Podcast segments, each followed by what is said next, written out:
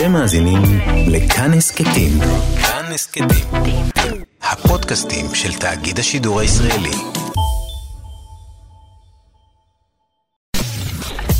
אתן מאזינות ואתם מאזינים לכאן הסכתים. כאן הסכתים, הפודקאסטים של תאגיד השידור הישראלי. כשאומרים נגיד כמו בהצלחה לפני שידור ועושים עניין, אז זה כאילו מין, למה? על מה בהצלחה? שני אנשים מדברים, מה אתם עכשיו עושים את כל הדבר הזה? אני כאילו, ממה אתם מצפים גם שהולך לקרות פה? זהו, זה הפחד שלך הוא מהציפייה. אחד פלוס אחד. אסף ליברמן מזמין אורחים לשמוע מוזיקה ולדבר על החיים. בדרך כלל אני אומר אה, איזה פרק זה, ופתאום קלטתי שאני לא זוכר איזה מספר פרק אנחנו. אז איזה פרק זה? בוא נראה רגע. אחד, אני כותב בספוטיפיי, אתה מבין? אני ככה, אני... זה. פרק האחרון, אוקיי. פרק מספר 62! הופה, 62, יפה, הרבה פרקים עשית. כן, כן, מפה לשם הם נאגרו איכשהו. וואו, כן. מרשים. אה, פרק מעניין לפנינו, ואף אה, מיוחד, בשבילי ובכלל. עברי לידר פה, שלום, שלום. מה נשמע? מצוין, נשמע מצוין, בגדול, כן? ב- בקטן, כן. אה, כן, נשמע טוב, אני... סתם, אני במין תקופה כזאת אה, פורייה ו... ואנרגטית, אז, אה, אז זה טוב. אז כששואלים אותי מה שלומי, אני אומר, מצוין. זה מעניין, כי אנחנו כאילו התכנסנו כאן בין היתר כדי לדבר על 25 שנות קריירה שלך, שנראה שכולנו היו רצופות בעשייה ובאנרגיות, לא? כן, זה, אתה צודק בגדול, נגיד, אף פעם לא לקחתי איזה ברייק אה, משמעותי, גדול, אה, חצי שנה, אני לא פה, אה, לא עשיתי דברים כאלה. זה ה- אגב, מצחיק שחצי שנה מבחינתך זה חצי שנה פרק זה הזמן גדול, אתה הזה. מבין, כן, ת- תראה, שאפילו תראה- זה אתה לא נותן תראה לעצמך. עד, עד, לאן, עד לאן הסוציאליזם הקיבוצי לוקח אותי. חצי שנה. לא, כן. לא אז, אז לא שנה, לא חצי שנה. נכון, אני, אני, אני, אני תמיד בתוך האנרגיה, אבל בתוך זה יש עליות וירידות. אתה יודע, יש תקופות שאתה מרגיש קצת פחות פורה, יש תקופות שאתה מרגיש יותר תקוע, יש תקופות שאתה נלחם נגד איזה, איזה רוח, אתה, אתה, אתה רוכב נגד רוח שאתה, לא, שאתה בעצם לא מבין מה היא, ואתה לא רואה אותה, אבל היא קיימת שם, והיא יכולה להיות פנימית, היא יכולה להיות משהו שקורה בפנים, שאתה עוד לא לגמרי יודע אה, להגיד אותו לעצמך, אבל הוא, אבל הוא עוצר אותך, הוא מונע ממך לעשות דברים, או שהוא סתם מעכיר את תחושתך באיזשהו אופן ביום-יום. וכזה בשבועיים האחרונים יש איזה תחוש, מין תחושה טובה כזאת. אה, זה ממש אתה, זה כאילו, זה, זה, זה מיקרו, זה מיקרו, זה מיקרו. יחידות מיקרו זמן. יחידות כלומר, אתה זמן, מדבר כן, איתי כן, בש, כן, ב- בשבועיים, חשבתי שאתה כן. אומר, אני בשנה האחרונה פתאום לא, קרה לי שנה משהו. זה המון יכול לקרות בשנה. שנה זה, שנה זה מעגל גדול מדי, אני חושב להגיד. אתה יכול להסתכל אחורה ולהגיד, הייתה לי שנה טובה, כן. אבל בתוך השנה הטובה הזאת יכולים להיות מלא רגעים לא כל כך טובים. זאת אומרת, זה... אה, נראה לי שזה המון המון זמן. אני מאוד, אני... בוא נתרכז בהיום. רגע, אז מה קורה בשבועיים האלה?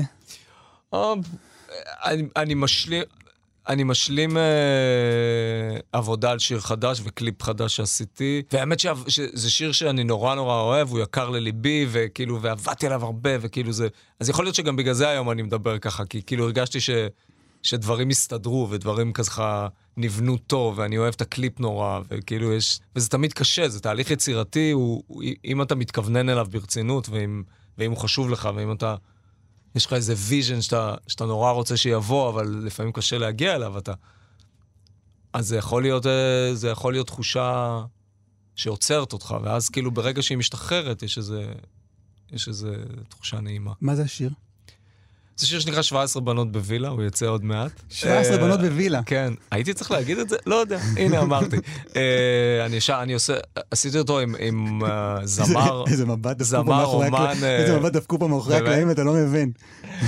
לא יודע, זמר, אומן, תודה, מדהים שקוראים לו מכלוף, שהוא בחור חלום שפגשתי תוך כדי עבודה, וזה הדבר הראשון שאנחנו עושים ביחד.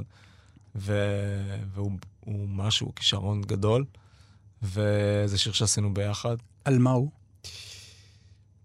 Mm, הוא על דיסוננס, הוא על, uh, על העולם שלנו, על אנשים צעירים בעולם שלנו, על המאבקים שלהם, על המאבקי זהות שלהם. Uh, אתה יודע, זה בגבוה, כאילו ברגיל הוא, הוא מספר סיפור על בנות בווילה. Uh, וה, וה, וה, והרגע שלהם, אבל, אבל uh, יש שם איזה משפט גם שאומר חצי ילדה, חצי אישה, אתה יודע, כאילו זה... זה... אני חושב הדיסוננס, דיס, ש... שהרבה ממה שקורה בעולם התרבותי שלנו ובעולם פוסט social media, פוסט אינטרנט, פוסט מהפכת האינטרנט, אני חושב ש... תמיד הנעורים הם היו אולי דבר קשה, היום הם אולי דבר עוד יותר קשה. וזה מעניין אותי, זה נושא שממש ממש מעניין אותי, וכתבנו עליו שיר, אה, אני חושב, מאוד מגניב. אתה אומר כתבנו, כתבנו זה, זה מכלוף ואני. אבל טקסט זה גם משהו שאתה כן, כן, חולק מח- עם אנשים? מכלוף גם, גם, זה, זה מרעיון שאני הבאתי, זאת אומרת, אני התחלתי אותו, אני... התחלתי אותו, ואז מכלוף... הרבה פעמים אני, אני אוהב... אתה יודע מה, זה, לא- זה לא דבר שעשיתי אולי הרבה מאוד בעבר, אבל היום הרבה פעמים אני אוהב להגיד, יש פה איזה משהו, התחלתי את הדבר הזה, אני מאוד אה, אוהב את זה, ונורא בא לי שמישהו יבוא על זה ויביא זווית. כי אני חושב ש... אני חושב שאחד מהדברים אולי החשובים בשביל אומן, ואולי בשביל כל בן אדם, זה להכיר את, להכיר את עצמך, ולהכיר את uh, מגבלותיך אפילו. כאילו, לדעת מי אתה, ומה אתה. מה, מה הדבר הזה שאתה יודע להביא. ולפעמים אתה אומר, אוקיי, רגע, אבל זה לא בדיוק מה שאני רוצה, אני, אני, אני צריך עוד, ממה אתה אני מרגיש צריך שאתה... עוד זווית, מה- אוקיי, אני צריך זווית פה. במה אתה מרגיש שאתה צריך עוד? לפעמים זה יכול להיות בטקסט, זה יכול להיות בסוג של מוזיקה מסוים, אתה יודע, סוג של... נגיד, אוקיי, עכשיו צריך לכתוב פה פזמון, אם אני אכתוב את הפזמון, זה יהיה X, יכול להיות מאוד יפה, כן, אבל זה יהיה X, ואם, ואם מישהו אחר, שכמובן, אתה יודע, זה צריך להיות uh, very like-minded people, כאילו, אתה צריך להרגיש ביצירה שאתה, שאתה יוצר עם מישהו שאתם באמת על אותו גל, באמת. אבל זה אבל- מעניין, כי זה אפרופו המבט רגע מקרו על ה-25 שנה שאתה בעסק. אני מניח שההתחלה הייתה מאוד אה, בודדה מבחינה יצירתית. מאוד, בטח. כאילו מאוד סולו, לא היה לך... כל השנים, כל השנים. גם מגיל, אתה יודע, אני כותב שירים מגיל שבע, אה, וזה תמיד היה בודד וסולו. אה, במשך הרבה מאוד שנים. אבל אני מניח שגם לא הרגשת שצריך לא. עוד לא, פרספקטיבה לא, לא. על טקסט. לגמ- או... לגמרי לא. לגמרי. עבדתי עם אנשים, היה מפיק, היה A&R, היה חבר'ה שעבדתי איתם על המוזיקה שלי, אבל, אבל לעולם לא בכתיבה. זה גם היה מין דבר... כאילו, אפילו אם מישהו היה אומר לי את זה, זה היה מוזר. אני חושב שגם בהתחלה, כשהת... עד היום יש לי את זה קצת כשאני כותב עם אנשים, אני מתבייש.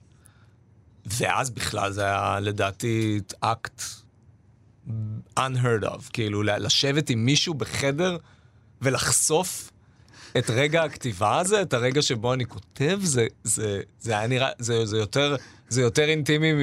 לא יודע, זה יותר אינטימי מסקס.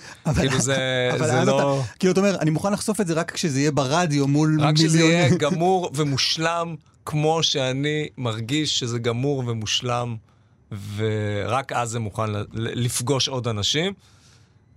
אבל אה, אז הרגע של החשיפה, זה לא מפחיד אותך? כבר פחות. כשאני מרגיש טוב, כשאני מרגיש עם זה שזה, שזה מה שאני רוצה שזה יהיה, וזה נורא נורא יפה, וזה כמו שאני רוצה, זה לא מפחיד אותי. אף פעם לא הפחיד אותך. לא, אף פעם לא הפחיד אותי. אבל עכשיו כאילו אתה מרגיש שאתה יותר, יש לך ביטחון עצמי בלשבת עם מישהו בחדר ולעבוד כן, זה ביחד. תהליך, זה, זה תהליך של, נגיד, של ה-15 שנה האחרונות מבחינתי. אבל היום אני כבר... זה היכולת הזאת לשבת מול עוד אנשים ולהרשות לעצמך להיות לא מושלם, לא מוצלח אפילו, להביא משהו לא טוב, אה, בלי לשפוט את עצמך כל הזמן, בלי כל הזמן לייצר קול. זה דבר, אגב, ש... ש... בעבודה, בעבודה אישית שלי עם עצמי ובעזרתו האדיבה של הפסיכולוג שלי הרבה שנים, אה, אני עובד עליו גם בהופעות, והיום אני הרבה יותר משוחרר ממנו, אה, מהקול הפנימי הזה. אתה יודע, העוד, העוד מישהו שמביט על המישהו שהוא אתה, ובעצם גם הוא אתה. אבל יש שם עוד מישהו שמביט על המישהו הזה ושופט אותו ואומר לו דברים, ו... ו... והם... יש שם איזה מריבה. אה, או לפעמים אפילו לא מריבה, כאילו יש אחד שהוא שולט על העניין והוא מכריע את הדברים והוא, והוא אומר... אה, והוא עוצר אותך הרבה פעמים. למה? עוצר, עוצר או, ממה? הוא יכול לשפוט, אתה יודע, אם אתה על במה וזה, אז אה, יש קול פנימי כזה שיכול, שיכול לשפוט אותך על, על כל פעולה שאתה עושה. כמו מה? כמו, הרמת את היד עכשיו לא יפה. וואלה? אה, מה זה התנועה הזאת? אה, מה אתה עכשיו... אה, אבל זה מעניין, כי נראה לי בתחילת הדרך היית קצת יותר, אה, שונא את המילה הזאת, סליחה, אבל פרובוקטיבי. מעניין. כן? כן, לא, כאילו מה, ידה- לדח- בתנועות- לדחוף את ה... כן. לתת- לא, אני אגיד לך ש... לדחוף אני- יד זה מעניין, למכנסיים זה ו- מעניין, מה שאתה אומר, כי כאילו, מהבחינה הזאת, כן, מצד שני, אני חושב שאם... אם- אני הרבה יותר משוחרר היום על הבמה ממה שהייתי פעם. זאת אומרת, תנועתית, אני הרבה הרבה הרבה הרבה יותר קיים היום על הבמה ממה שהייתי פעם. אני הרבה יותר מרגיש נוח בגוף שלי, אני הרבה יותר, נגיד, אה, ולכן אתה לא נדרש קל לי ל- לפתוח יד, אתה יודע, למשל, כאילו תנועה כאילו של יד פתוחה. באמת, לא אגרוף, לא הצבעה, לא, יד פתוחה, כאילו, שזה דבר שהוא פתוח, הוא חשוף. או לפגוש קהל ממש ממש מקרוב, והיום אני, אתה יודע, אני לפעמים יכול לבלות דקות ארוכות מההופעה עם הקהל, בקהל, הכי קרוב, זה דבר שלקח לי הרבה שנים להגיע אליו, ופח... כאילו, תמיד אהבתי את הקהל, אבל לא בהכרח הרגשתי נורא נורא נוח שהם יהיו כל כך קרובים במרחב הפרטי שלי. אה, מה שהיום זה לגמרי ההפך, היום אני כאילו מחכה לזה ולחיבוק הזה ולהזעה, להזיע ביחד, וכאילו להיות שם ב- בסיטואציה הזאת, היום זה אדיר. לא, אבל מה זה הבן אדם שצופה, ובן אדם שצופה בצופה, מה, מה הוא אמר אז על ה... בתחילת הדרך בהופעות? הוא, הוא, הוא יכול להגיד... אה, אתה גם, אתה גם יכול להגיד משהו, ואז יכול להגיד שקרן, אתה אומר את זה סתם כי אתה, אתה יודע, כאילו, ל, ל, גם הרצון שלי, תראה, אני לא אוהב לזייף, אני לא, אני לא מחזיק מעצמי אומן של זיופים, אני לא... I'm in show business, but it's not show business, אוקיי? Okay? It's not a show, it's, a, it's me, אוקיי? Okay? זה אני, אני לא עכשיו... נגיד, יש את השיר הזה של רובי וויליאמס, שעשה, שגנב ממני את השם של הטור אגב, באגרסיביות. אה, התחלנו טור 25 שנה XXV, חודש אחרי זה החוצפן יוצא עם, עם טור XXV, ותגיד. מה יהיה איתך? אני בטוח שסוללת עורכי הדין שלך זה? מה. זה? מה כן. זה הדבר הזה? לא, סתם, אני אוהב אותו, אז לא... אז לא עשית כלום בעניין אז לא הזה. עשיתי כלום בעניין, אבל... איזה שערורייה. בקיצור, נגיד יש לו את השיר הזה, Let me entertain you.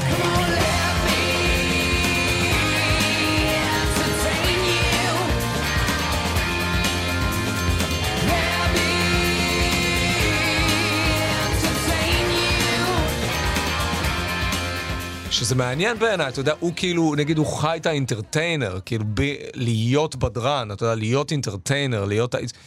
אני לא באתי משם, אני לא... היום אני יכול יותר להתחבר לזה ברגעים מסוימים, אבל אני חושב שבסוף בסוף במקור שלי אני מוזיקאי, singer songwriter, שכותב שירים ועולה על הבמה בשביל לשיר אותם, בשביל להגיד מין דברים כאלה אמיתיים על החיים שלנו לאנשים, להתחבר לאנשים, לחוות ביחד איזה... אבל אתה כן מעמיד, רגע. אתה כן מעמיד מופע. מאוד, אבל... כלומר, היה כאן לפני... מדבר עליי. היה כאן לפני שבועיים שלושה, היה כאן אמיר לב, והוא אמר, אני לא מופיע. כן, וגם, אני גם, מבין. גם הוא באמת לא מופיע, כן. כלומר אין ארט ואין כלום, נכון. הוא... ו... ואתה אתה מעמיד מופע. נכון, כי אני מאמין שכל הדברים שאני עושה, וכל הדברים שאני עושה על הבמה, איך שהבמה נראית, איך שהנגנים עומדים, איך שהם זזים, אה, מה יש בווידאו ארט, מה קורה בתאורה, זה הכל הכל הכל חבילה אחת, יחד עם השיר ויחד איתי, כדי להעביר רגש מסוים. אוקיי? זאת אומרת, אני, אני, כשאנחנו עובדים על, על, על וידאו ארט למופע, זה בשביל זה. זה בשביל להעביר רגש מסוים, אה, למצוא את הדבר הזה שביחד מייצר את החוויה הזאת שאנחנו רוצים לדבר עליה. אתה יודע, אם זה שירים, אה, ואולי, אישה לוויתן, מזרח התיכון, הדבר הזה שאנחנו רוצים להגיד לאנשים, כל מה שאנחנו עושים, כל הוויז'ואל והאודיו שיש, הוא בשביל להיות מסוגלים לייצר חוויה אצל הצופה, ושהוא יחשוב על כל מיני דברים. אמרת על, אה, שאתה לא אוהב לשקר על הבמה. מה, תן דוגמה לשקר. אפילו נגיד, אומן עולה על הבמה ואומר, אני מתרגש להיות פה, אוקיי? כן? מתרגש להיות פה? באמת אתה מתרגש להיות פה? אתה תמיד מתרגש להיות פה? עכשיו, אתה מתרגש להיות פה? זאת שאלה, אני שואל את עצמי את השאלה הזאת, ואני רוצה להגיד את זה ממקום אמיתי. עכשיו, המקום הוא... העניין הוא שהקול הזה הוא, לפ... הוא, הוא לפעמים לא האמת. אתה מבין? הקול הזה הוא כאילו לפעמים בא ו... הקול הזה הוא, הרבה... הוא בפסיכולוגיה שלנו יכול להיות מין משהו ש... שכאילו מנסה להגן עליך דווקא מה... מהמקום האמיתי שלך שבאמת מתרגש. אתה יודע, אתה באמת מתרגש, אתה עולה לאיזה מקום, זה, זה, זה, זה מרגש, הדבר הזה, אתה יודע. אתה חשוף, יש שם אנשים, זה, מוז... זה מרגש. ו... ואני חושב שהקול הנוסף הזה הוא מין אד-און כזה שאפשר להיפטר ממנו, שלא צריך אותו. הוא מפריע לך להיות פה בדבר הזה, להרגיש את זה באמת, אוקיי? כאילו, זה כמו, זה כמו מנגנונים שיש לנו כשקורה משהו רע בחיים שלנו, ויש מנגנונים ש, שהם buffer בינינו לבין הרגשות האלה כדי שלא נתמוטט, כדי שלא נגזים, כדי שלא נעשה משהו לא צפוי. אתה יודע, יש לנו המון דברים כאלה בכמעט כל דבר בחיים שלנו. ואני חושב שגם בדבר הזה יש, יש את המנגנון הזה. ואני נורא עובד בלהיפטר ממנו, כי אני חושב שהוא לא חשוב, אני חושב שהוא, אני חושב ש, שהוא דווקא הרבה פעמים מפריע לאמת, הוא לא האמת עצמה. אבל צריך להגיד משהו לקהל, לא? כלומר, נשמע לי לא, שבא- להפך, אני רוצה להגיד להם, ש... אני רוצה להגיד להם שאני מתרגש כי אני באמת מתרגש. Mm. אני לא רוצה לשפוט את זה. אה. אתה מבין? זאת אומרת, אני, רוצ... אני רוצה להיות נורא... להפך, אני עובד כל השנים ברק לנקות, להס... להשיל מעצמי ליירים של... אה, של בחינה נוספת של הסיטואציה, Mm. אתה מבין? כאילו להפך, של להיות אה, יותר פשוט בתוך הסיטואציה הזאת, וואלה. ולהגיד את האמת שלי באותו רגע. אתה יודע מה? אם משהו יפריע לי, להגיד שמשהו מפריע לי, אוקיי? זאת אומרת, כאילו, בסדר. אה, מה, ל- ל- להיות כנה עם הקהל ולספר על דברים שאתה לא... כן, כן, כן, כן, בטח. לא תעלה ותגיד, ערב טוב קיסריה. האמת, לא בא לי על ההופעה הזאת אה, הערב. כמו ליאונרד כהן בזמנו בהיכל התרבות, שהוא עצר אחרי ארבעה שירים. כן? כן, סיפור מוכר ליאונרד כהן, שהוא עצר, הוא עלה להופעה, אני חושב שזה היכל התרבות, אם אני לא טועה, והוא עצר אחרי ארבעה שירים, והוא אמר להם, look, sometimes it's just not, it's just not working, it's not going, it's not happening. נכון. והם ירדו, ואז הם, הם ירדו, והם היו למעלה, והקהל לא הלך. והם ירדו, הם ירדו, והם היו בסד... בחדר אומנים, שעה. ואז הם עשו מלא אסיד והרגישו יותר טוב ועלו למעלה חזרה והמשיכו. לא היית רוצה את זה. לא, לא, לא, בניקוי לא. הסמים, אני מתכוון. זה לא, זה גם, זה גם לא, זה לא אני, כאילו, אין לי, אני לא... ואם לפעמים אני מרגיש דבר כזה בהופעה באמצע, אני עובד, אני, אני, אני להפך, אני נותן לזה מקום, ואז אני עובד בזה ואני חוזר לעצמי, אתה יודע, הופעה, הופעה היום נגיד בקיסריה כזה, זה שעתיים, שעתיים וחצי, זה, זה מסע, כאילו, אתה בא, זה, אנחנו עוברים איזה מסע בתוך כל הדבר הזה, זה מתחיל באיזה אנרגיה מסוימת, ואז זה הולך לאנשהו, וזה גם לי וגם להם.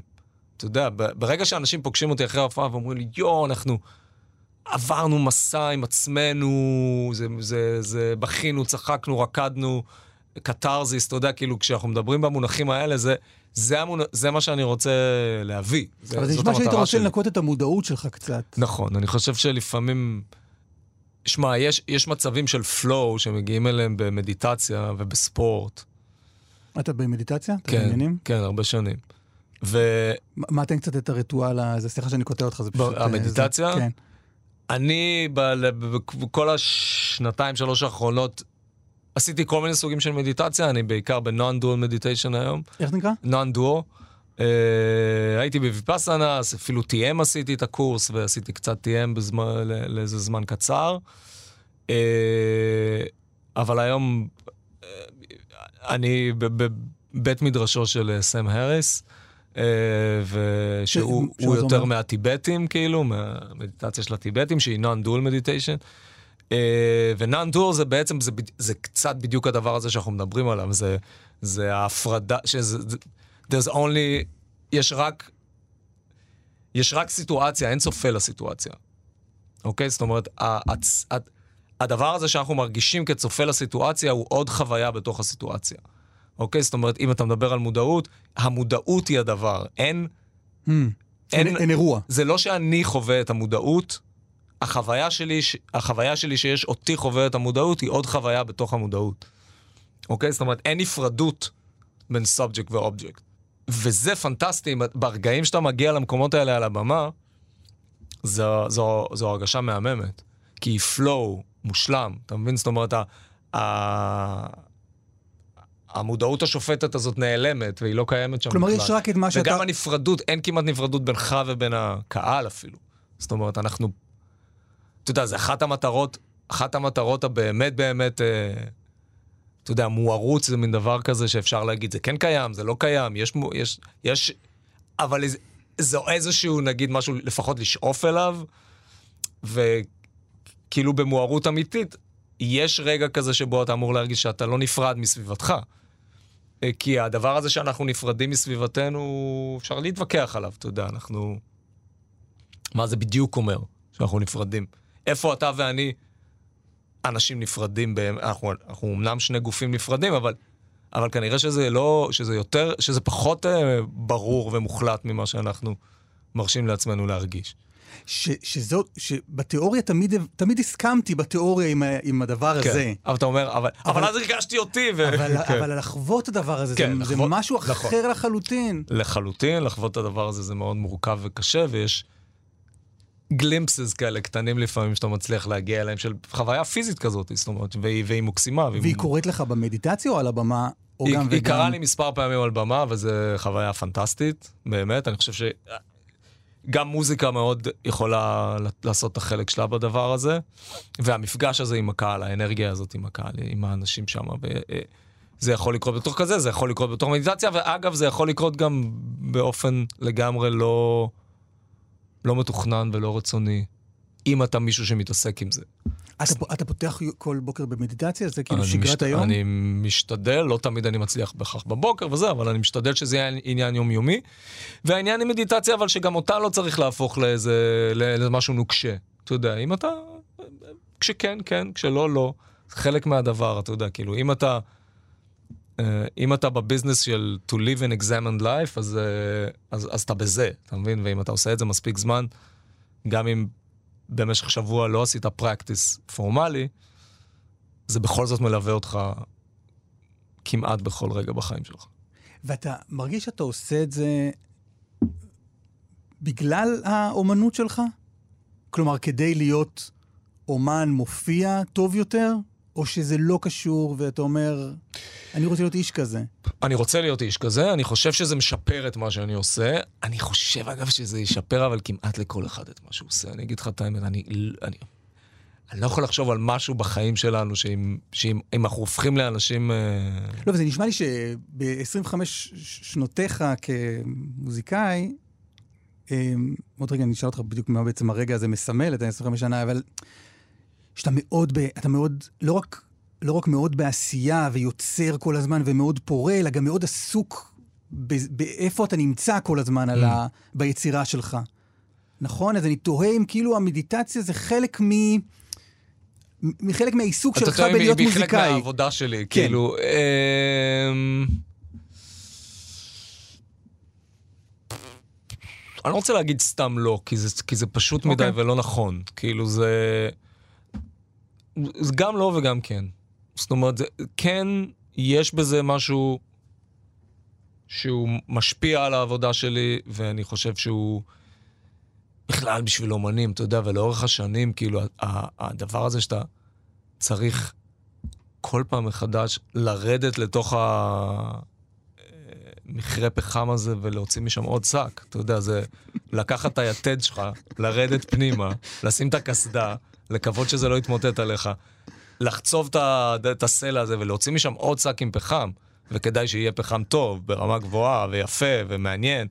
וזה קשה, אתה יודע, כאילו, אתה פאקינג בן אדם, כאילו, אתה... זה... ולאורך הרבה שנים, להמשיך כל פעם לעלות משם עם, וואו, איזה, איזה שקים הבאת לנו היום. אבל אתה מרגיש שיש יודע. מישהו שאומר לך איזה שקים? אתה מרגיש שיש לך מנהל עבודה שמחכה שתצא מהמכרה עם... קודם כל, כל, פחם? יש מנהלי עבודה, החל ממני, והאנשים, והמערכת שלי, והקהל שלי. הקהל שלי הוא גם מנהל עבודה כן, בהקשר אבל הזה. מישהו ש... שירדה בך אם, הם- אם לא תביא את התוצאות.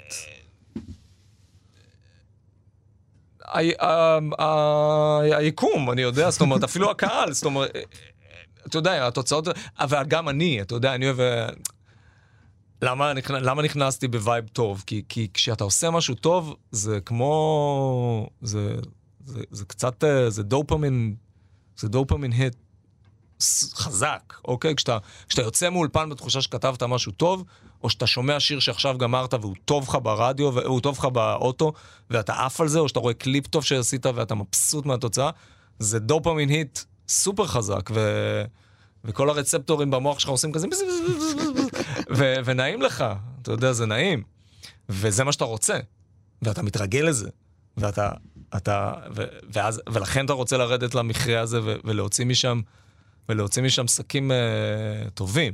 עכשיו, בשביל להצליח לעשות את זה, אתה צריך... אה, אתה צריך נורא לשמור על המכרה הזה, אתה צריך לפתח אותו, אתה צריך אה, שתהיה בו לחות טובה, ואתה צריך שהוא, אה, אתה יודע, אתה צריך שזה מה בעצם? כל התנאים. אה, שאני חושב שזה גם מאוד לעבוד עם עצמך, להכיר את עצמך, להסתכל על עצמך, לדעת להסתכל על הבפנים, לדעת להסתכל על המחשבות, לדעת להיות, אה, להיות מחובר לכל המקומות האלה בעצמך, לשחרר חסימות. אה, וגם, וגם לחוות, אגב, לחיות. זה, אתה יודע, אחד, אני חושב שאחד הקשיים הגדולים של אומן, זה ה... זה האהבה לדיסטורשן של החיים שלנו, ולבעיות, ול... אני תמיד, לפני שאני שר את מישהו פעם בהופעות, אני הרבה פעמים מדבר על זה שזה שיר, בסוף זה שיר על שברונות לב. מישהו פעם רצה אותי ככה, לא היה לו אכפת מה אומרים אחרים, ואפילו שלא התאמנו ביחד, הוא המשיך לנסות ולכתוב לי שירים. יודע, אם לא היו נשברים לי, אם לא היה נשבר לי הלב איקס פעמים, מאיקס סיפורים בחיים שלי, שזה רגעים מאוד לא נעימים בחיים, ומאוד קשים, ומאוד... ש... עם הרבה בלאגן, ובגלל כל מיני דברים, ודברים מגעילים שאני עשיתי, ודברים מגעילים שעשו לי, ו... ו... אה, של החיים. אם זה לא היה קורה, לא הייתי כותב את השיר הזה. ואני גאה בשיר הזה, והוא מביא לי הרבה מאוד אה, נחת וטוב, ו... ו... ואני אומר, כן, זה שברונות לב, ושברונות לב זה fucking טוב. כאילו, אנחנו, זה כואב לנו, ו- וזה לא נעים לנו, אבל זה טוב. וכשזה קורה לך, אבל אתה אומר, או, או, הנה בא השיר, או שאתה עסוק בכאב. לא, אבל אני יודע שאולי, אני, באותו רגע אני עסוק בכאב, אבל באיזשהו מקום בראש אני אומר, "מ, זה טוב. אתם, אתם עוד תשמעו על זה זה. טוב, זה עוד ייכנס איפשהו. וזה...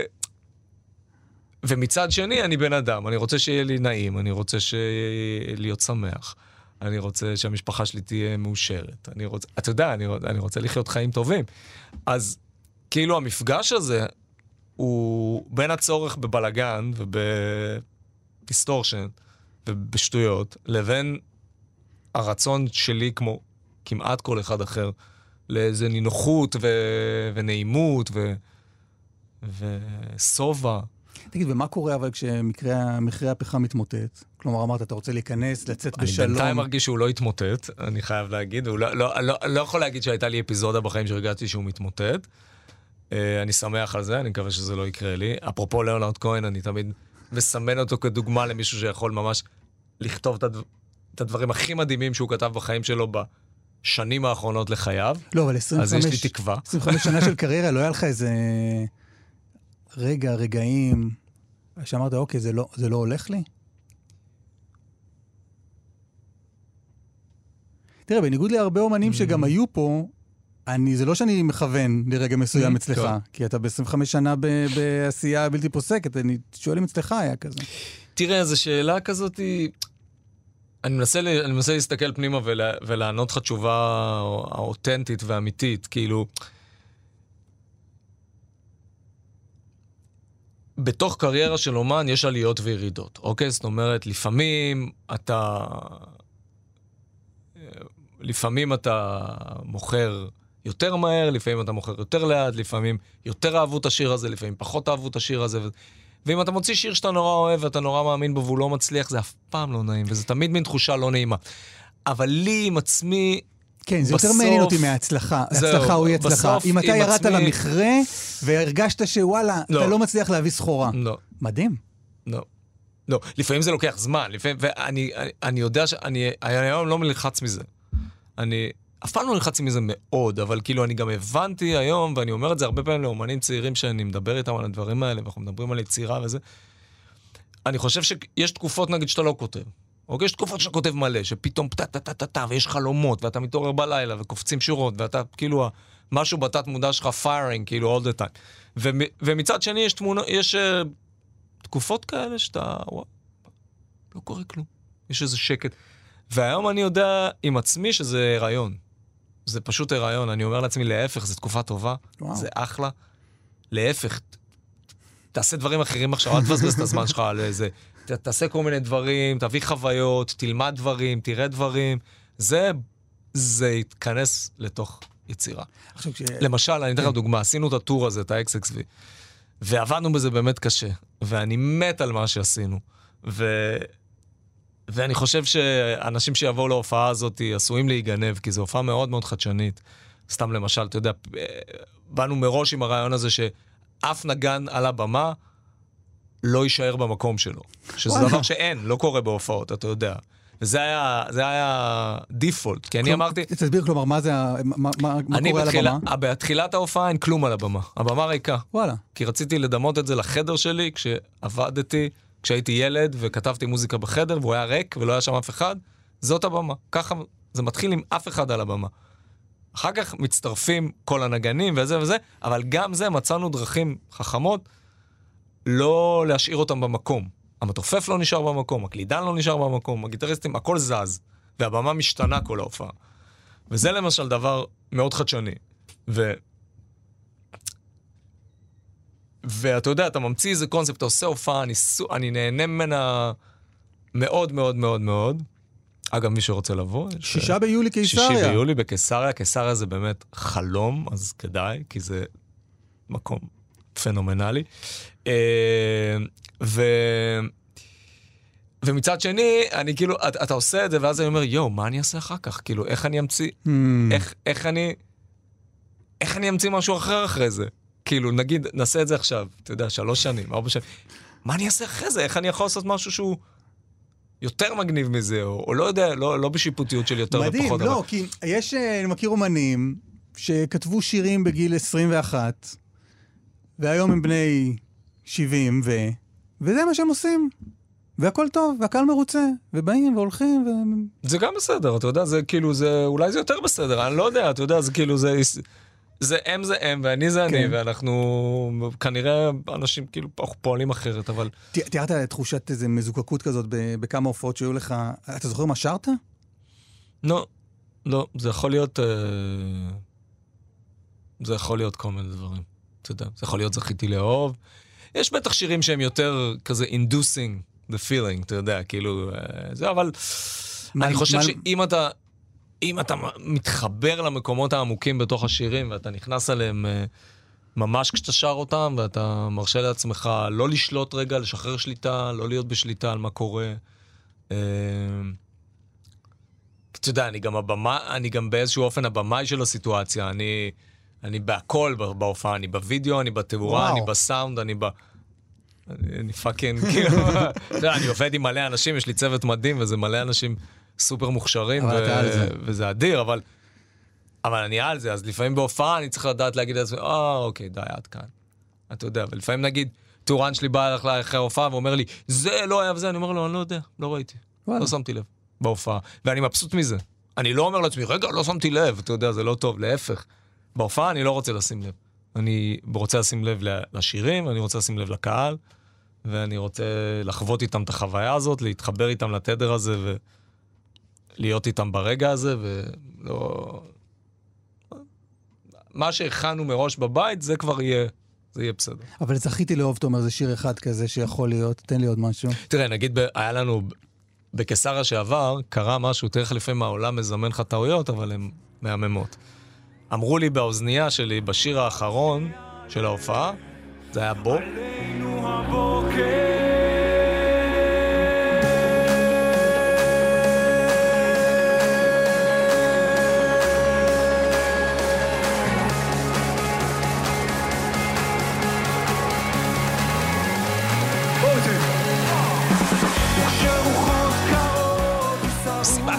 כולם על הרגליים, כולם בטירופים.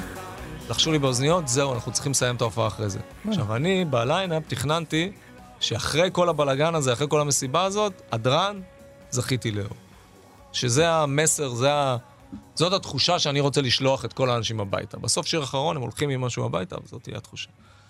ואמרו לי את זה, ואני אמרתי, וואי, אוי ואבוי, מה, אני, אני לא אעשה זכיתי לאהוב? כאילו, בהופעה, מה, אי אפשר. והמנהלת שלי הייתה מאוד תקיפה בזה, אמרה, אין, זה הקרפיו של, ה- של הסאונד, אסור בשום אופן, זה קנסות, אסור. אין עוד שיר. נגמר בו, אני עומד שם, ואני לא יכול, אני מרגיש שאני לא יכול להרשות לעצמי, אני לא יכול ללכת ככה הביתה. אז סגרנו את ה-PA, שמתי את המיקרופון בצד. וקיסריה זה מקום, למה זה מקום כזה מדהים? כי הרומאים שבנו את זה, הם היו כל כך חכמים, והם ידעו באמת כל כך הרבה על אווירה וסאונד. אז הלכתי להכי קדימה של הבמה, ודיברתי בלי מיקרופון, וזה 4,000 איש. ואמרתי להם, תקשיבו, זהו, אסור לנגן יותר עם הרמקולים, אבל יש את זכיתי לאהוב, ואני לא עשיתי את זה, ואני חייב שנעשה את זה, ובואו נשאיר את זה פשוט ביחד. והתחלתי לשיר, הקפלה, כאילו זכיתי לו, וארבעת אלפים שרו ביחד איתי.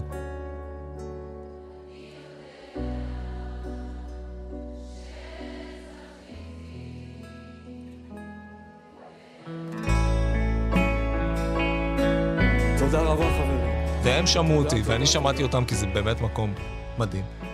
וזה היה רגע ס- סופר מרגש, אוקיי? כאילו, וואו, מדהים. שכאילו בא לי לעשות את זה כל פעם. זה, וזה... כל פעם ב-11 ודקה, אתה אומר כן, בואו לא, נעשה. את זה. אז כאילו רגעים כאלה, אתה יודע, על במה, אבל אתה לפעמים לא יכול, אתה לא יכול לגמרי לצפות מתי זה יקרה, זה, זה, זה פתאום מגיע. כנראה שזה משהו גם בך בפנים, אתה יודע, ב... איך שהכל מסתדר במוח גם באותו רגע. 25 שנה אתה מציין בעצם, זה כבר, המופע רץ כבר שנה בערך, נכון? יותר? המופע עלה ב... במנורה ב-30 ליוני, אז זה כמעט וואלה. שנה. קיסריה זה יהיה ממש חגיגות שנה. זה כאילו 25 שנה לאלבום הראשון? ל- למלטף ומשקר, כן, לאלבום הראשון. אתה מרגיש שהכתיבה שלך השתנתה בזמן הזה? תראה, קודם כל בטוח כן. כן, כי אני השתניתי, אני לא אותו... ב- זה, זה, זה לא... אני לא אותו בן אדם, אתה יודע. יש אה, תכונות אופי מסוימות שנשארו בטח וזה, אבל... אבל uh, אנחנו משתנים כל הזמן. אנחנו, אז, אז אני לא יכול היום לכתוב שיר שכתב האיש הזה, הילד הזה, שהוא היה בן... שם רוב השירים שם כתבתי אותם בגיל 19, 20, 21. אי אפשר, זה, אתה לא אותו בן אדם. אה, מצד שני, זה מעניין, כי בטח יש traits כאלה מסוימים של מי, של דברים של האופי שלך, או של ה, איך שאתה ניגש לפסנתר, או הטעם שלך, או כל מיני דברים כאלה שהם, שהם כן נשארים איתך, וכן הם, הם אולי מתעצבים ומשתנים ומתפתחים, אבל הם כן נשארים. זאת אומרת, הם כן אתה. ואז הדברים האלה, הם כן כנראה הופכים את הכתיבה שלי למאוד שלי. אמ, ב- בשני האלבומים הראשונים יש המון אה, טקסטים על אה, החירות. נכון. כלומר, זה לא רק מרי לנצח, אה, אני מניח שאולי אפילו כמעט בכל שיר אפשר למצוא נכון. משהו של, אתה אומר, גם אני לא מה שנדמה לכם, אני מחזיק איזה, לא יודע אם סוד זו המילה, אבל משהו, משהו, אני חריג, משהו שונה בי. לגמרי, לגמרי. תראה, אני גדלתי עם התחושה הזאת, כן? זאת אומרת, אני גדלתי, אני הבנתי על עצמי שאני הומו בגיל 10 בערך. 10, 11. הבנתי את זה. לא סיפרתי את זה לאף אחד עד גיל 24, וגם לא עשיתי עם זה שום דבר עד גיל 24. של... ארבע. זה קיצוני, אוקיי? זאת אומרת, אני... וחברות? כן. יצאת עם כן, נשים, כן, בנות? כן, כן. וזה החירות. אתה יודע, זו תקופה אחרת, זה קצת, זה לא כמו עכשיו. וזו החירות. אתה יודע, אתה גדל עם, בהחלט עם תחושת החירות. רגע, כאילו, האלבומים יצאו, ב- בן כמה היית ב- בשניים הראשונים? בראשון הייתי בן... כשהוא יצא ממש הייתי בן 23, ואז נהייתי בן 24. ו... זאת אומרת, כל התקליט הזה... וכבר אז לא, גם אז לא דיברת על זה עם אף אחד. לא. כי אתה שר בז'קט, כשאני אגדל אני אהיה כמו כמו כולם, ותהיה לי אהבה גדולה שתחכה לי בעולם.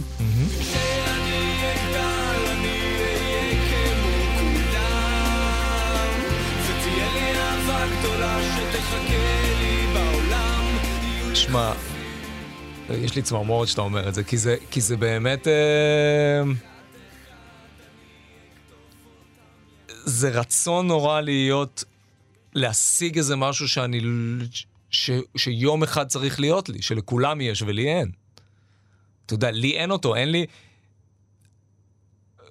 teenage love, כאילו, אני לא, בסדר, הייתה לי חברה וזה, אבל אני לא יכול להגיד שבאמת באמת חוויתי את הדבר הזה של כאילו teenage love. באופן הזה ה... מה שהיה מאוד יפה, שאני בגיל 16 שומע את השיר הזה בדיסקמן, ואני... אני דומע בלי שאני נמשך לבנים, כן? כן, כן כי זה לא על זה. כן. זה על, כי, כי זה על איזה רגע שבסוף אני חושב שהוא... שרובנו יכולים למצוא את עצמנו ברגש הזה. אתה יודע, כי, כי כולנו רוצים אהבה גדולה שתחכה לי בעולם. כי אתה אולי היית מאוהב במישהי שלא חשבת שאתה יכול אי פעם להשיג אותה, למשל. ו, והדבר הזה נגע בך בדיוק במקומות האלה. אתה יודע, אני, אני באמת לא חושב שזה... בסוף, וזה... תראה, יש... בלגדול ילד אה, הומו או לסבית, יש איזה... או טראנס, יש איזה אחרות אקסטרה, אוקיי? זאת אומרת, אני חושב שכולנו הרבה פעמים לפעמים מרגישים אולי, או הרבה אנשים מרגישים אחרים. וזה לא חייב להיות על רקע של נטייה מינית. אנחנו יכולים להרגיש אחרים כי... כי בסוף מהבפנים שלנו כנראה שיש בנו הרבה מאוד דברים דומים, ובסוף אבל כל אחד מאיתנו הוא יחיד ומיוחד. כן. ו... כולנו אחרים בסופו כן, של דבר. כן, בסוף כולנו אחרים. מצד שני, בזה יש איזו אקסטרה חירות אה, שהיא אה, עושה לך משהו. אני פשוט חושב על זה בדיעבד, ואני אומר, בוא אל המים, נגמרה התקופה של הבושה, נגמרה כן. תקופת ההכחשה. כן. בוא אל המים, נגמרה התקופה של הבושה.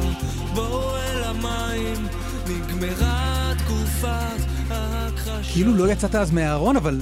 לא, אבל שם כבר, זה התקליט, על קו המים זה בתקליט השלישי, שנקרא האנשים החדשים, וזה התקליט שבו אני כבר...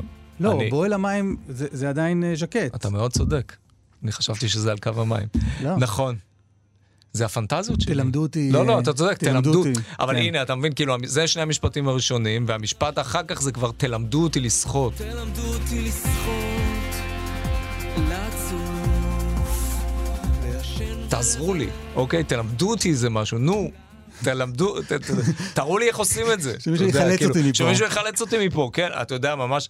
אגב, זה, מישהו, מישהו יחלץ אותי מפה, זה, זה רגע שאני הרגשתי הרבה מאוד בנערות שלי אפילו.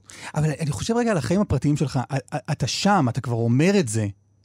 כן. בסביבה שלך לא היה מי ש... מי שאתה משתף אותו במעבר לטקסט החצי מגלה, חצי מסתיר הזה?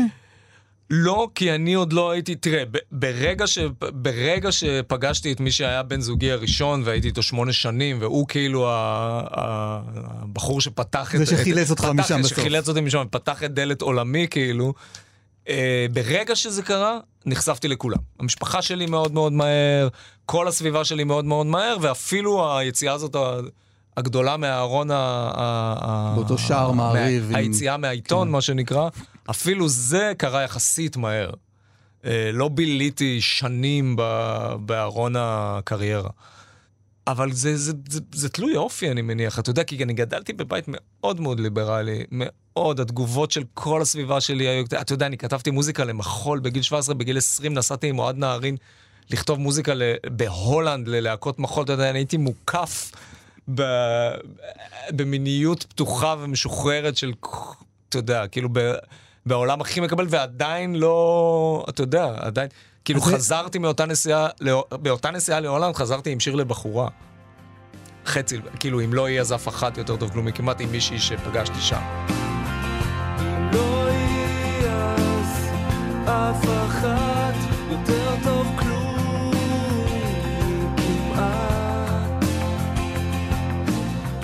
זה לא היה איזה ניסיון להסתיר. לא, לא, לא, זה לא... זה פשוט באמת הייתה חוויה... השירים שלי, השירים שלי על בנות, הם לא, הם אף פעם לא היו ניסיון להסתיר. הם היו חוויות אה, אמיתיות, זה, אתה יודע, גם כתבתי אם לא יהיה אז אף אחת, אתה יודע, זה לא... זה, כאילו, אפשר לראות את זה כמשהו נורא נורא רומנטי מצד אחד. אם אתה סטרייט, כאילו, אתה יכול להגיד, ממ. וואו, איזה דבר יפה, אני אגיד את זה לאשתי בחתונה, וזה נכון, כן, זה כאילו דבר... בנק... מנקודת מבט אחת זה דבר נורא יפה להגיד לאישה שלך, כאילו, אתה אומר, אם לא יהיה אז אף אחת, זה מדהים. זה לא לגמרי המקום שאני כתבתי ממנו, אתה מבין? אני כתבתי, אמרתי, יש את האישה הזאת, היא מהממת בעיניי, אני, אני כן מאוהב בה, לא מאוהב בה, לא יודע, אבל חשבתי שאני מאוהב בה, אתה יודע, כאילו, אבל... והיא מהממת בעיניי, אבל, אבל אם לא היא, אז אף אחת. אתה יודע, כאילו, זה אז טיפה שונה אולי. אמ, אני זוכר שהחוויה המאוד חזקה שלי, וגם עכשיו לקראת השיחה הזאת, אז בכלל האזנתי ונזכרתי בצמרמורות שחוויתי כ... כנער, היה התרגשות גדולה שלא כל כך, הפר... לא כל כך הפריע לי שאני לא ב... תמיד באמת מבין מה על רצית. מה השיר, כן. כן, אני, תראה, אני מאוד אוהב כתיבה אסוציאטיבית. אני מאוד מאוד אוהב את זה. אני אוהב שירים שהם כתובים בדימויים. אני חושב שדימויים זה דבר מדהים. אני... האומנים שאהבתי כל השנים, אתה יודע, זה מייקל סטייפ, כאנשים שכותבים טקסטים, מייקל סטייפ, אה, פול סיימון, אתה יודע, זה, זה אומנים שכותבים, אה, ליאונרד כהן, זה אומנים שכותבים עם הרבה מאוד דימויים, ואני נורא נורא אוהב את זה. עכשיו, כשאתה כותב כתיבה כזאת, היא הרבה פעמים אסוציאטיבית מאוד, ו- והיא קצת פחות... אה, נכנסתי לחדר, היית בחדר, אמרתי לך שלום, ירדנו בחדר מדרגות, נכנסנו לאוטו, הלכנו לאכול במסעדה, אני אוהב אותך, את מהממת. אוקיי, זאת אומרת, זה, שזה יכול להיות יפה אם עושים את זה טוב, אבל כאילו יש משהו בדימויים ובאסוציאציות שאני נורא נורא נורא אוהב. יכול להיות שזה גם אצלי יתפתח לאיזה, למשהו מאוד מאוד מאוד עיקרי ומשמעותי ביצירה שלי, בגלל הצורך לכתוב דברים בלי להגיד, בלי להגיד משהו מאוד מאוד קונקרטי. אתה מבין? בכל זאת לבטא את עצמך. אני חושב שזה שילוב של שני הדברים האלה. גם של איזושהי אהבה ל... לאסוציאציות ולמטאפורות, ו... ו... ומצד שני הצורך כן לכתוב את עצמך, כן להגיד דברים מאוד מאוד עמוקים על הנפש שלך, בלי להגיד אותם באופן ברור. יש, יש שם את... אה, ברח לי השם של השיר, אבל השיר שמדבר... תן לי כמה מילים, אולי הפעם אני לא אטעה בשירים שלי. על ההתמודדות של הורים עם... אימא של איתי. כן. כן, אימא של איתי. האבא של עדי הוא אחד כזה כן. גיבור שגורם להרגיש שזה בסדר, בסדר. אבל בלילה, איפה הילדה שלי הלכה? כן. אבל בלילה, איפה הילדה שלי הלכה? ועם מי מסתובבת? ש- זה שיר כבר ממש אהבתי, ואני חושב שרק איזה 20 שנה אחר כך, הבנ- כאילו מין... ו- ושוב, זה הכל, כן. זה הכל שם, אתה לא... אבל זה, זה כוח של מוזיקה, זה למה זה כל כך פנטסטי הדברים האלה, כי אתה יודע, בסוף הורים וילדים. אני בטוח שגם אתה כטינג'ר הרגשת כל מיני דברים כלפי ההורים שלך, וכעסת עליהם לפעמים, ושנאת אותם לפעמים, והיו לכם את הבעיות שלכם ואת החיכוכים שלכם.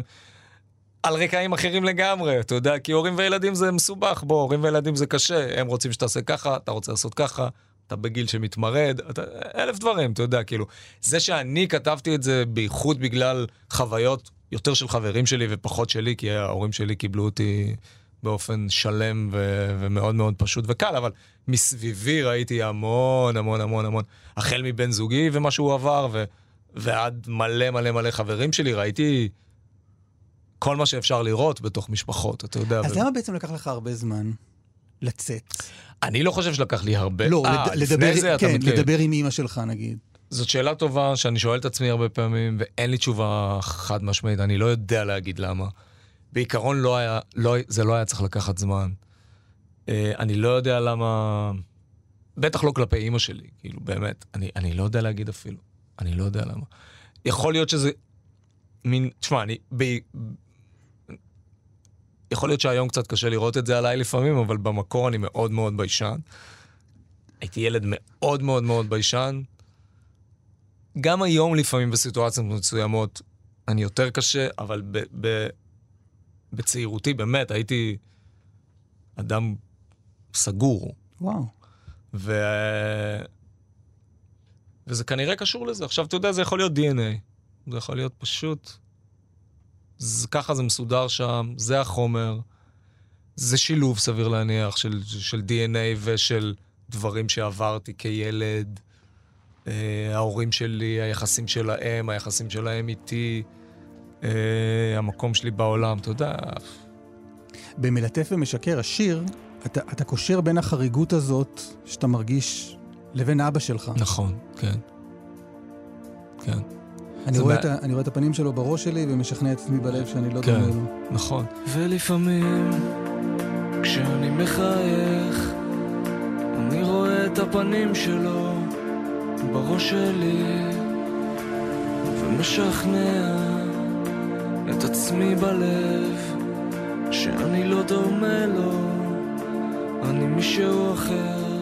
לא, אבא שלי זה, אתה יודע, זה, זה, זה מעניין, כאילו. בדיעבד אני הרבה פעמים מרגיש היום שלא באמת הכרתי את אבא שלי. אני לא באמת... אבא שלי, הוא נפטר, ולפני כבר די הרבה זמן, ו... כאילו, הוא היה שם. והיה לנו יחסים בסדר, אבל אני זה לא אשמתו של אף אחד, אגב, אבל כאילו, אני לא... לא מאוד מאוד הכרתי אותו. את אמא שלי, אני יודע שאני... אני, עד היום היא חיה לידי, אנחנו בקשר מאוד מאוד מאוד חזק, ואני נורא מכיר אותה, והיא נורא מכירה אותי. עם אבא שלי, אני לא יודע אם זה היה, וזה... אני לא חושב שרציתי להיות דומה לו גם, אני חושב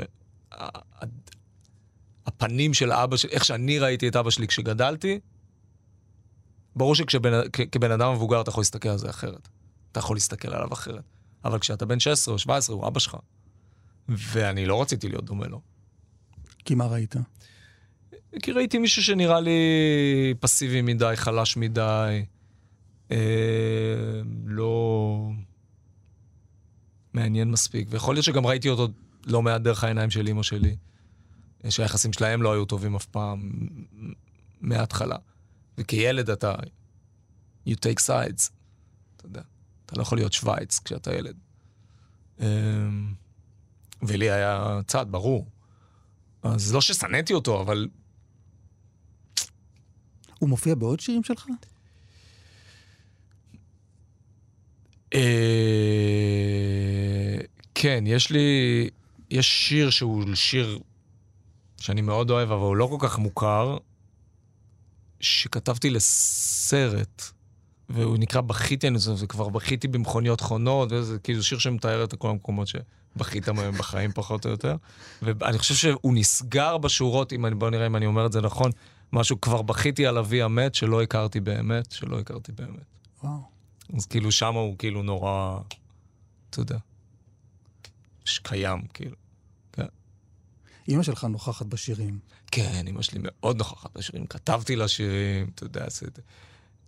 זה מעניין, כי כשהזכרת, נת, נתת כאן אה, שלושה שמות של שירים, כדי לתאר חוויות בהופעה, אמרת את אה, ואולי, אישה לוויתן והמזרח התיכון. Mm-hmm. ששניים מהם, שניים מהם זה אימא, נכון? שניים מהם זה אימא בטח, לגמרי. שניים מהם זה אימא כזה מובהק. מפורש. מפורש, כאילו ממש. יש עוד קטנות בהרבה, בהרבה מקומות, אבל... תראה, קודם כל אני חושב שלהיות דור שני ולגדול עם אימא ניצולת שואה, זה משהו. זה, זה, זה חוויה מעצבת. ואולי במקרה ייגמרו החיפושים ואולי הוא יהיה הדבר שבשבילו החזקת חיים לא שהיא התעסקה עם זה המון. לא? היא הפרידה אותנו מזה. יד... ידע, זה לא שלא סיפרה, ידענו, היה איזשהו סיפור שידענו אותו, אבל אפילו אני חושב לגדול עם, הסיפ... עם סיפור הזה, אפילו בלי הרבה פרטים, וכשאני הייתי ילד לא היו המון פרטים, אבל אפילו קצת פרטים, כמו אימא שלך הייתה סגורה בחדר מגיל 4 עד גיל 7 בחדר סגור שלוש שנים. הוברחה בשק מהגטו. הוברחה בשק מהגטו בתור ילדה בת שלוש וחצי, שאסור לה לבכות. ליקקה שמן ממשאיות חונות כדי להרטיב את השפתיים, בזמן שהיא בורחת מ- מוורשה. כל מיני דברים קטנים כאלה, אתה יודע שהם... הם... אה, אני חושב שלא לחינם המושג הזה של חדר מופיע אצלי המון. אתה יודע, החדר הוא גם החדר שלי. זה גם קשור לסגירות, זה גם קשור ל... ל... אני חושב שזה גם קשור לדבר הזה של הנטייה המינית, אבל זה החדר שלי, הוא שלי. ולבנות והוא- בו משהו. ולבנות בו משהו, ויש בו עולם. שזה גם מה שאתה אומר על הבמה, אני רוצה במה ריקה, נכון. והנה אני מביא את כל הדברים האלה, כל מה שאתם רואים. אני אמלא את הבמה בחברים שלי, בשמחה, ב... בבתים יפים כאלה, מלד שמחליפים צבעים שבתוכם נמצאים הנגנים, ואנחנו נבנה פה במה שמחה, וזה ילך ויגדל, וילך ו... ובתוך החדר הזה נחיה את החיים שלנו. אתה שר את זה גם באהבה הזאת שלנו. נכון, נכון. והחדר הרגיש קצת קטן, אז פתחנו את הדלת. וכשנכנס האוויר נכנסו אנשים אחרים. כן, ככה אני מרגיש, ויש חדר כזה, וגם בשיר הזה, אתה יודע, בשלב מסוים נפתחת דלת ונכנסים אנשים. כן. מהמם.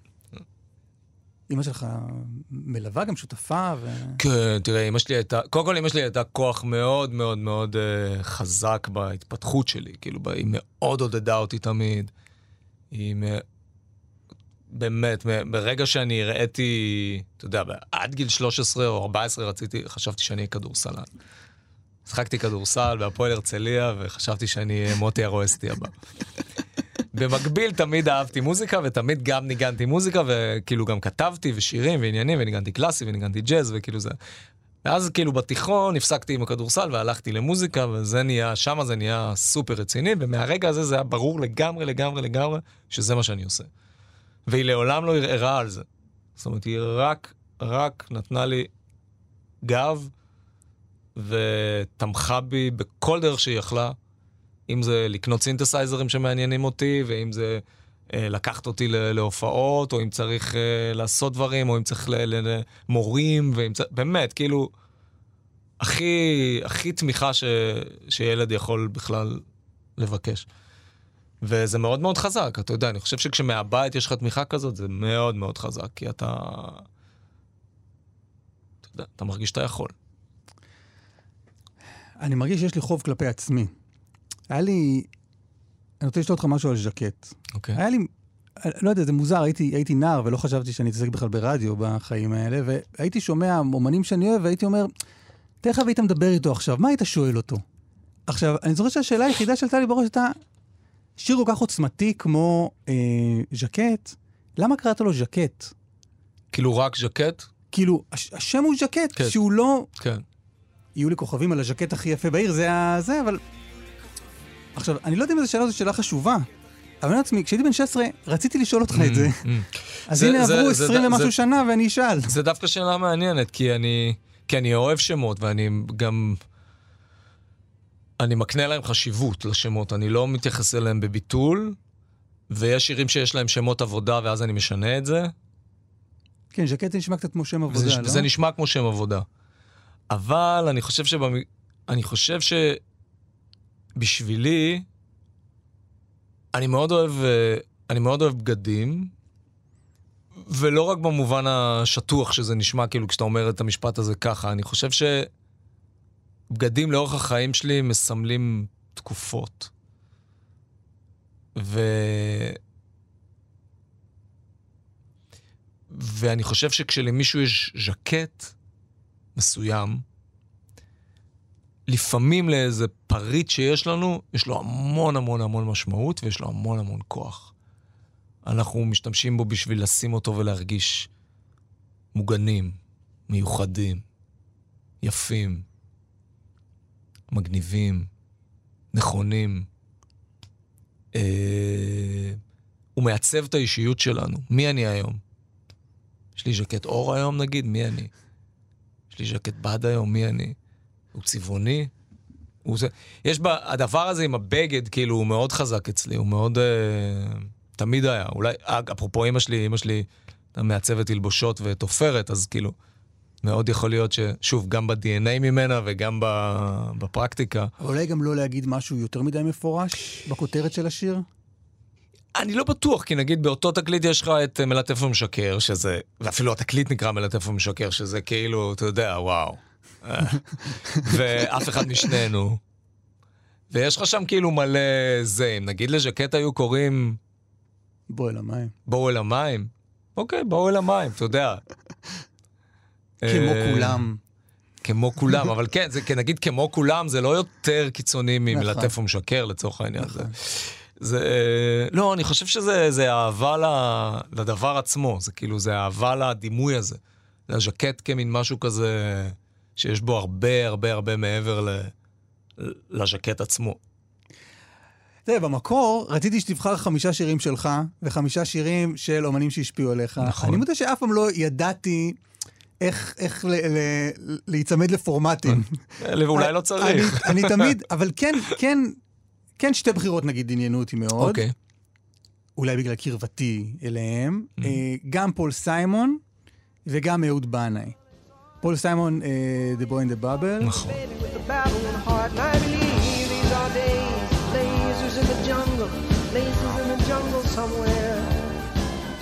שיר פשוט מדהים, מדהים, מדהים, מדהים. אגב, אני בחרתי שם גם פיטר גבריאל, ופיטר גבריאל הוא, הוא באמת אולי האומן שהשפיע עליי הכי הכי הכי הרבה בחיים, ששמעתי בתקופה הזאת שבו, שמעתי אותו המון המון המון בתקופה הזאת שבו, שבה אתה הכי הכי מתעצב. אגב, יש מחקר ש, שאומר שהמוזיקה ששמעת עד גיל 22, 3, 4, היא המוזיקה הכי הכי הכי משמעותית בחיים שלך, וזה קשור למשהו בהתעצבות שלנו ושל המוח גם. אתה יודע שהמוח הרי ממשיך להיות uh, מאוד גמיש עד גיל 25. אז... וזה, וזאת התקופה, נגיד מגיל 15 עד, uh, עד 24-5, שבה גם היום אני שומע פיטר גבריאל, אבל אז כאילו זה ממש היה קול עולמי והכרתי הכל. ו... ויש גרסה מדהימה של פיטר גבריאל לשיר הזה, ל Boy in the Bubble. וואלה. בתקליט, הוא עשה תקליט קאברים. אה, רק פסנתר והוא. תקליט מדהים, אגב, ממש כדאי לך לשמוע, הוא עשה שם בון איבר, וכאילו הוא עשה מלא מלא מלא שהוא עשה Book of Love, שם יש ביצוע מטמטם. זה פסנתר ותזמורת ופיטר גבריאל שעושה קאברים, ויש שם גם קאבר ל Boy in the Bubble, שזה פשוט שיר זה הפול סיימון באמת, הוא, הטקסטים שלו זה, זה בחירה הוא גם לא. מאוד אסוציאטיבי, כמו ש... סופר אסוציאטיבי, כאילו, ה, ה, אפילו אני לא יודע, אני לא זוכר אם זה בשיר הזה, זה לא, זה לא, לא, בגרייסלנד יש לו כזה, uh, uh, there's a girl in New York City who calls herself the human trampoline. There is a girl in New York City who calls herself the human trampoline. זה, זה מדהים אותי, כאילו, דברים כאלה. מישהו שמסוגל להמציא דבר כזה, אני ישר אומר, וואו, איזה דרך זה לתאר אנשים, זה מהמם, אתה יודע, כאילו. גרייסלנד זה סיפור מדהים, אגב. הוא, הוא, הוא כתב את השיר, ב, ב, הוא היה בדרום אפריקה, והוא הקליט שם כן, את האלבום. כן. ואז, כמו שאמרת על ז'קט, שזה שם עבודה, אז הוא היה לו פזמון, והוא אמר, אוקיי, אז אני אשיר גרייסלנד, אני אתקן את זה כן, אחר כך. ואז, ואז הוא נתקע עם גרייסלנד, ואז הוא אמר, טוב, אז בוא ניסע לגרייסלנד ונראה כן. מה קורה שם. ואז הוא עשה את הנסיעה המפורסמת שלו. אני חושב שגם הוא מבין שזה לא סתם, ושזה לא, הוא לא סתם דל, כאילו זה לא סתם מופיע לו בראש כן. גרייסלנד, כאילו יש לזה אלף משמעויות, זה, זה היה המקום של אלוויס, כאילו קשור ל... זה יכול להיות קשור לכל כך הרבה דברים, אני לא, אני, אני לא אעשה את ה... כן. אני לא אעשה את החטא הנוראי של לנסות to analyze פול סיימון עכשיו, אבל... חיפוש אחר אבל, grace, אה, אחר- והנישואים שלו כן, התפרקו, יודע, והרבה הכל, דברים. אני כאילו, אעשה את זה בשבילך. כן, כל מה שאפשר לחשוב עליו. אז, אה, אבל כן, זה מה שמדהים בכתיבה ובמוזיקה, אתה יודע, זה... זה... שהדברים האלה מופיעים לך בראש, ואתה צריך להתמסר אליהם. ואהוד בנאי. אהוד בנאי גם, זה אחד הת- התקליט כי זה הראשון. מעניין, זה האומן העב- העברי, עברי, העברי כן. היחיד ב- ברשימה, מה יש בו? התקליט הראשון של אהוד בנאי הוא תקליט גם שהוא היה מאוד מאוד מאוד אה, אינסטרומנטלי ב, בעיצוב המוזיקליות שלי. הייתי, ממש אני זוכר, אני זוכר אותי מופיע, עכשיו אני גם לא שרתי, כשהייתי ילד לא, לא רציתי להיות זמר, לא חלמתי להיות זמר. תמיד היו לי להקות, היו בהם זמרות, אני כתבתי, אני הפקתי, אני ניגנתי. ניגנת מקלידים? הג... כן, הגיבורים שלי היו כאלה אנשים כמו ז'אן מישל ז'אר ובריין נינו. אה, לא, לא חשבת. לא חשבתי שאני אהיה זמר מצליח. זה בכלל לא הייתה הכוונה. ו... ו... טעות איומה. לא, באמת. ו... ומשום מה, הייתה יום הולדת אצל בת כיתה שלי, אני מדבר על חטיבת ביניים אפילו עדיין, זה לא תיכון עוד. אצל בת כיתה שלי בהרצליה הייתה מסיבת יום הולדת שלה, ואני וכזה חברים שלי שהיינו מנגנים, ניגענו שם. אני אפילו זוכר, יש תמונה, אני אפילו יודע מה לבשתי. אה, ושרתי שם את, את השיר הזה, את זמנך עבר, של, של אהוד בנאי. וואלה. נורא נורא נורא נורא אהבתי את התקליט הזה.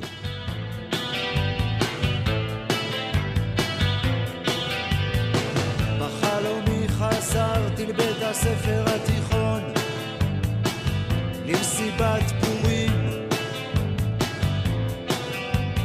וקסמן עמד בפינה קודם כל זה תקליט פנטסטי. רגע, אבל מה קרה ששרת? לא יודע, כנראה הסיטואציה היא, זה, זה, הייתה לנו זמרת בהרכב הזה, אבל אני מניח שהשיר הזה מאוד לא התאים לה. אז אני התאמצתי והתגברתי על ביישנותי ושרתי. אה, אתה זוכר את עצמך, כאילו, מפוחד? כן? כן, כן. שר כן. מפוחד? כן, ב- ב- לא. עם מוזיקה, מה היה לי תמיד? גם דיברת קודם על התקליט הראשון ויד במכנסיים ודברים כאלה. כל זמן שזה היה בחסות המוזיקה, על, גם על הבמה, הייתי לגמרי לגמרי גם חסר בושה וגם חסר פחד. ברגע שהשיר היה נגמר והייתי צריך להגיד משהו לקהל, לא ידעתי מה להגיד, לא ידעתי מה לדבר. היינו מצמידים, בת- בתקליטים הראשונים שלי, בסיבובי הופעות הראשונים שלי, היינו מצמידים את השירים אחד לשני הכי קרוב, כדי שאני לא אצטרך לדבר. כי לא ידעתי מה, לה- לא הייתי יכול... למרות שגם זה בחסות ההופעה. לא, אבל זה לא מוזיקה. המוזיקה, הגן, המוזיקה היא מגינה. זה לא שפגשת מו- אותם עכשיו בקפיטריה. כן, אבל לא יודעת, אבל עדיין זה פתאום, זה פתאום מפגש בין שני אנשים ואני לא יודע מה להגיד לך, אוקיי? היום זה כמובן הפוך, אני יכול לעצור את ההופעה באמצע וזה נהיה שיחה של 20 דקות עם מישהו בקהל, לא יודע אם 20, אבל זה נהיה, אתה יודע, היום זה הפוך, אבל הסכר הזה נפרץ, אבל uh, זה, זה, זה לא היה, בהתחלה זה היה מאוד קשה, מאוד קשה לי. ו... אז- אבל גם אז, בחסות המוזיקה, לא התביישתי. והתקליט הראשון, תשמע, קודם כל אני באמת חושב שזה תקליט מופלא. אה, הכתיבה, ההפקה יוסי אלפנט, אתה יודע, זה, זה, זה, זה, זה אחת מהעבודות הכי חשובות שלו והכי מדהימות. כל ה production שם, כל החבורה הזאת, אה, ז'אן ז'אק ו- ואלפנט וכל החבר'ה שעשו את התקליט הזה. ו- פוליטיקה מדברת אליך בשירים? זה- זה זה אלבום די כן, פוליטי כן, של כן, אהוד ס- בנאי. תשמע, סך הכל כן, התשובה, כן, ו... וגם אצלי יש הרבה, אני חושב שגם אצלי יש הרבה מסוג הפוליטיקה הזה. אה, זה פוליטיקה חברתית כזאת. ואני חושב שגם אצלי יש הרבה מזה, אם אתה מסתכל בסוף על הדברים. אתה יודע, מניסים ועד האנשים החדשים, ובתי קפה, ו... אני יכול... אפילו פרחה במרצדס. פרחה במרצדס משנה את המקום שלה בסדר החדש רואים את החיים משקפיים על חצי פנים המקום הזה מה של-. אדם לא רק מסתכל על עצמו, אלא גם מסתכל על, ה... חברה. על החברה, הוא דבר שאותי מאוד מאוד מעניין. זה מאוד מאוד מניע אותי אה, עד היום. זאת אומרת, זה אחד מהדברים שהכי מעניין אותי לכתוב עליו, אני... אנשים זה דבר מרתק, ו... social construct זה דבר מרתק, ו... ו... בטח כשזה שלך וזה קרוב אליך וזה דברים שהם ממש ממש אה, עליך בעצם. אתה יודע, כי אני מרגיש שכשאני כותב שירים שיש בהם איזו אמירה חברתית, הם עליי גם. אני אף פעם לא מרגיש שאני כותב, Mm. אפילו, אפילו נגיד 17 בנות בווילה, אני מרגיש שזה עליי באיזשהו אופן. האמת לשמוע את זה כבר. אוקיי? זאת אומרת, זה, אפילו זה שזה כאילו לא, זה כאילו לא עליי, אבל אני לגמרי שם, אני מרגיש שזה, כל הדברים שאני אומר, הם ביקורת עלינו, אוקיי? זאת אומרת, גם מבתי קפה, אתה יודע, ואנשים כל הדבר הזה זה אנחנו, אוקיי? זה אף פעם לא אתם מבחינתי, זה, זה אנחנו. אנחנו חיים פה, זה הדבר שלנו, ככה זה נראה. ולהגיב למציאות באופן ישיר.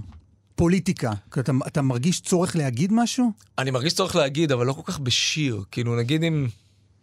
אני לא יודע איך להגיד עכשיו בשיר, יואו, אה, סתם, נגיד, אתה יכול, אתה יכול להגיד, אה, אוקיי, אה, אבי מעוז, אוקיי, מצעד הבהמות, דברים עכשיו שהוא אומר, אתה יודע, כאילו דברים ש... שאני יכול להגיד על זה מלא דברים, אוקיי? יכול להיות שזה ייכנס לתוך שיר מתישהו, אבל לשבת עכשיו עם העיפרון שלי ו... ולכתוב שיר על... זה לא עובד אצלי ככה, זה לא... אני לא יודע איך לעשות את זה. זה... אין לי את זה. זה כאילו לא... אני רוצה רגע לסיום, לחזור, כן, 25 שנה אחורה. אתה מרגיש שהפריצה שלך הייתה, אפשר להגיד שהייתה מאוד מהירה? כן, מאוד מהירה. כלומר, לא הייתה כן. איזו תקופה של... אתה כזה בלתי מוערך, כותב לא. שירים ואף אחד לא שומע. לא. לא. לשמחתי, אני מניח. לשמחתי, אני מניח, אה, כן, מאוד מהירה. כאילו, תקליט ראשון, סינגל ראשון יצא הצליח, סינגל שני יצא הצליח עוד יותר. איך, ת, תסביר, מה, מה אתה אה, מרגיש שהיה שם? תראה, בדיעבד, אני חושב שאפשר להסתכל על התקליט הזה, ואני מרשה לעצמי להגיד את זה כי... על משהו שעשיתי, כי לא רק אני אומר את זה, אני רואה שאנשים כותבים את זה מדי פעם וזה, אז אני ארשה לעצמי להצטרף למקהלה הזאת ולצטט את זה, אני חושב, וזה, אני מחכה שתגיד כדי שאני אוכל להסכים. וזה, וזה תקליט שלי, אבל זה כמובן הרבה מאוד בזכות אנשים שעבדו איתי גם, כמו יועד נבו ואודי אניס, ואתה יודע, אנשים ביהודה עדר, אנשים שעשיתי איתם את התקליט הזה. הוא, הוא תקליט מאוד חדשני, הוא היה אז תקליט מאוד מאוד שונה בנוף. אני חושב שגם אני הייתי קצת שונה בנוף, אתה יודע, הייתי מין כאילו גבר ישראלי שאוהב ז'קטים, שמתעניין בזה, ושלובש חליפה כחולה על התקליט של על הזה של התקליט. ושיש לו שיר על בחורה שהיא בעצם בחור, וגם לא!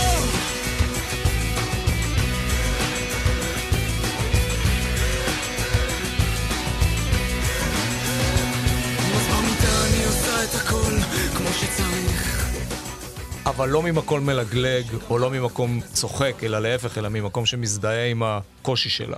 ו- כן, זה לא שלום חנוך. זה, זה, זה, זה, זה נקודת מבט כבר, זה מעניין כ... זה מעניין חברתית ההבדל בין שני השירים האלה, כי, כי לא. זה מראה לך את, את משהו על, על נקודת המבט, על... כן, אבל הסצנה המוזיקלית והקהל קלט אותך מהרגע הראשון. יש, נכון. כנראה יש, שהיה לזה מקום. יש הרבה דוגמאות להרבה. כן. להרבה הברקות, שהיום אנחנו יודעים שהן הברקות שלא פרצו, ואת- וכאילו הגחת, והנה אתה. זה עניין של מזל, אני מניח, גם של, לא צריך, אה, טיימינג. להתנצל, זה לא, דבר- אני לא זה מתנצל, דבר אני טוב. מנסה, אני מנסה להבין, אני, זה, למזל בטוח יש חלק בזה גם כן, עניין של טיימינג נכון, ושכנראה ש... אה, הסצנה הייתה מוכנה לזה, אולי זה לא סתם שזה בסוף ה nineties, אתה יודע, וכאילו היה איזה משהו ששלט ב nineties, והלך והתקדם לקראת המקום הזה, ואז כשהמקום הזה הגיע, אז, אז זה באמת אפשר את זה.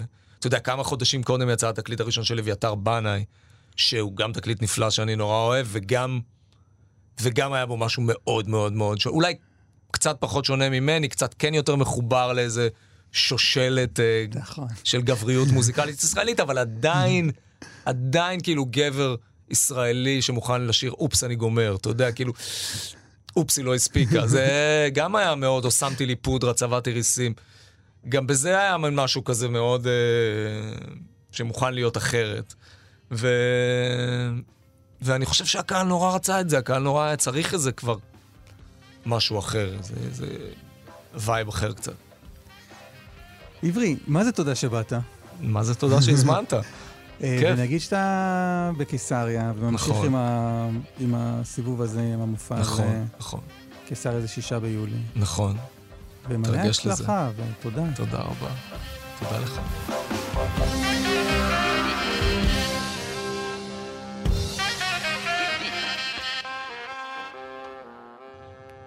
מה שאמרת על ההופעות, הזכיר לי את עצמי בראיונות. אוקיי. כלומר, אתה אמרת, כשהמוזיקה נפסקת אני לא יודע מה לעשות.